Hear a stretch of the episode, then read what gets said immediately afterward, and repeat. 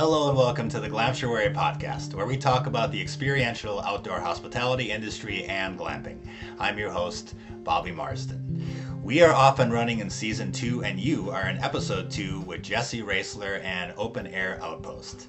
Now, in episode one, we got a brief introduction to both Jesse and Etienne, and we heard a little bit about their properties and what this is all about. In episode two with Jesse, we're going to dive a little bit deeper into his why. Why does he want to open up a glamptuary? Why does he want to take all of this on? And why does he want to share it with the world? Why is this important to him? Why should it be important to you? So sit back, relax, and enjoy episode two with Jesse Roesler and Open Air Outpost.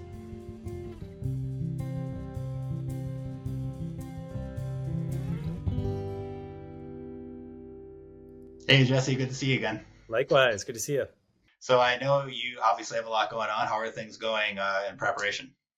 Things are great. Um, friend is going to be staying here tomorrow, so I'm just getting everything ready. Um, we've got a deck that's being built uh, as we speak. He's he's holding on the hammering, so uh, so we could talk in, in quiet. But yeah, things are things are moving. That's awesome. Well, I would love to dive in a little bit deeper if, if, you're open to it to to your why. I always, you know, find it interesting to understand what's the real motivator behind why someone wants to do something, especially this the size and this undertaking of opening up a property, inviting people and you don't know to share it with you. You mentioned in the previous episode, you know, it was something you wanted to share with your children and you wanted them to be able to experience things that you experienced.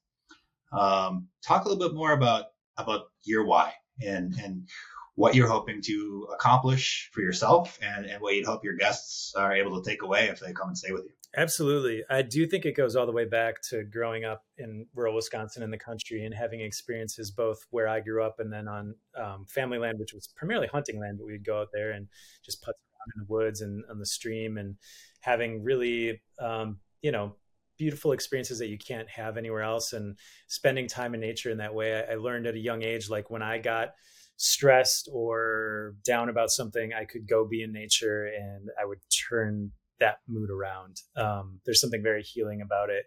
Um, and so, actually, that sort of, I, always knew that. And then I went and lived in the city and then I moved back out, like we talked about um, during the pandemic. And when I did, you know, my, my work, production, film, and TV, it really evaporated for a number of months there at the start of the pandemic. And as a result, I was able to really dig into nature and um, uh, spend more time noticing things in nature. And at the same time, I had contacted a friend of mine who's a forager and a chef, forager chef, Alan Bergo, and said, We both got a ton of time on your hands. Restaurants are closed.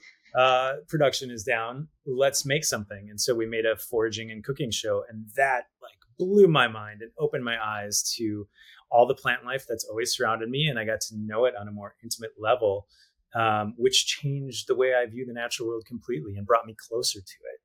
Uh, that experience prompted me to launch a podcast called Open Air Humans, um, which is all about how time spent in nature makes us happier, healthier, more creative. So guests like Alan, uh, the Wisco birder, uh, you know, birders, foragers, um, long distance hikers, um, culinary adventures like Andrew Zimmern, or you know, we're on the show. Um, but all with that core idea, like how does time spent outside make us better. Um, and so having that, uh, getting inspired by all the guests on the show is like, okay, can we create an experiential offering where people can take the concepts of open air living or friluftsliv, uh, as the Nordics like to say, um, who's also a guest recently on the podcast, and like encourage people to do those things um, that put you in that frame of mind and mindset and can be restorative, very restorative uh, via nature immersion. So that's where the idea for the open air outpost came from, was kind of through the open air humans.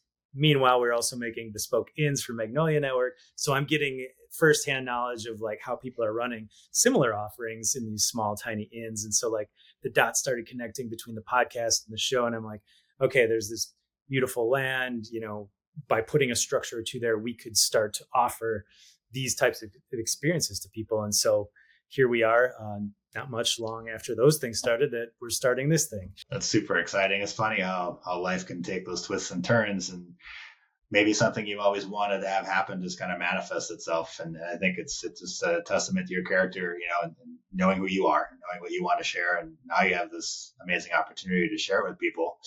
And it sounds like food would obviously be an experience that someone might be able to share. And I got to imagine there's probably a ton more. And so what we're going to do is we're going to save all those experiences for the next episode. Um, but can't wait to hear about them all. Uh, and again, you know, let your carpenter know he can start swinging the hammer again. Yeah. probably go help help him. Yeah. Eh, that might be nice. all right, Jesse, I'll let you get back to it. We'll see you on next episode. All righty. Okay, so we have gotten to know Jesse a little bit better. Gotten to know what his why is. Why is this important to him? But now we want to dive into what it is that he's offering on the property, and all of that's going to be in the next episode. To follow along, simply go to www.glamptuary.com and you can follow every episode on that website, both in video and audio. You can also follow along on various platforms like Apple, Pandora, and Stitcher. However, you want to follow, we just ask that you follow, and we hope you enjoy. We'll see you in the next episode.